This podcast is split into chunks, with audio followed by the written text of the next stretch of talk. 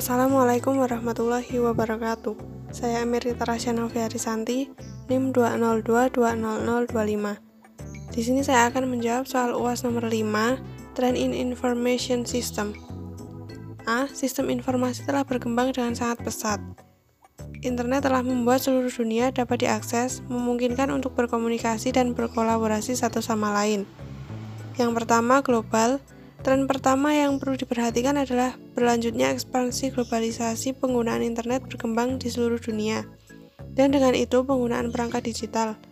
Pertumbuhan itu datang dari berbagai tempat yang tidak terduga seperti negara-negara di Indonesia dan Iran memimpin jalan dan dalam pertumbuhan internet tersebut. Yang kedua, sosial. Pertumbuhan media sosial adalah tren yang lagi tren lain yang terus berlanjut Facebook sekarang memiliki lebih dari 1 miliar pengguna.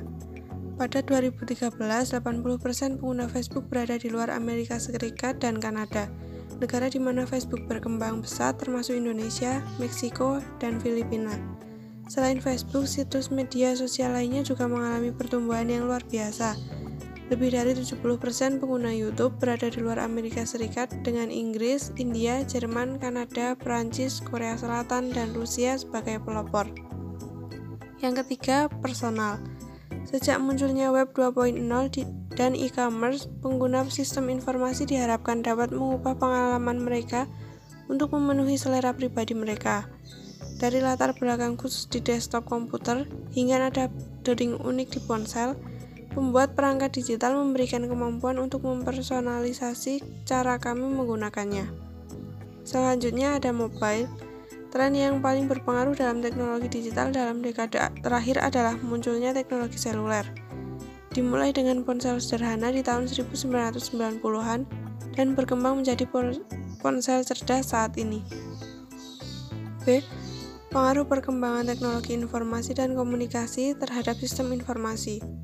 Kemajuan teknologi yang ada tentunya membawa pengaruh positif, seperti pertukaran sebuah informasi yang menjadi lebih mudah dan cepat, memudahkan pekerjaan. Pekerjaan yang dapat dilakukan oleh satu orang menjadi lebih efektif dan efisien. Dan sistem pembelajaran dapat dilakukan secara online tanpa harus melakukan tatap muka. Dengan adanya dampak positif, tentunya kemajuan teknologi tidak terlepas dari dampak negatifnya. Dampak negatif seperti menurunnya sosialisasi antar manusia. Teknologi dapat menggantikan peran manusia dan maraknya kasus kejahatan di internet.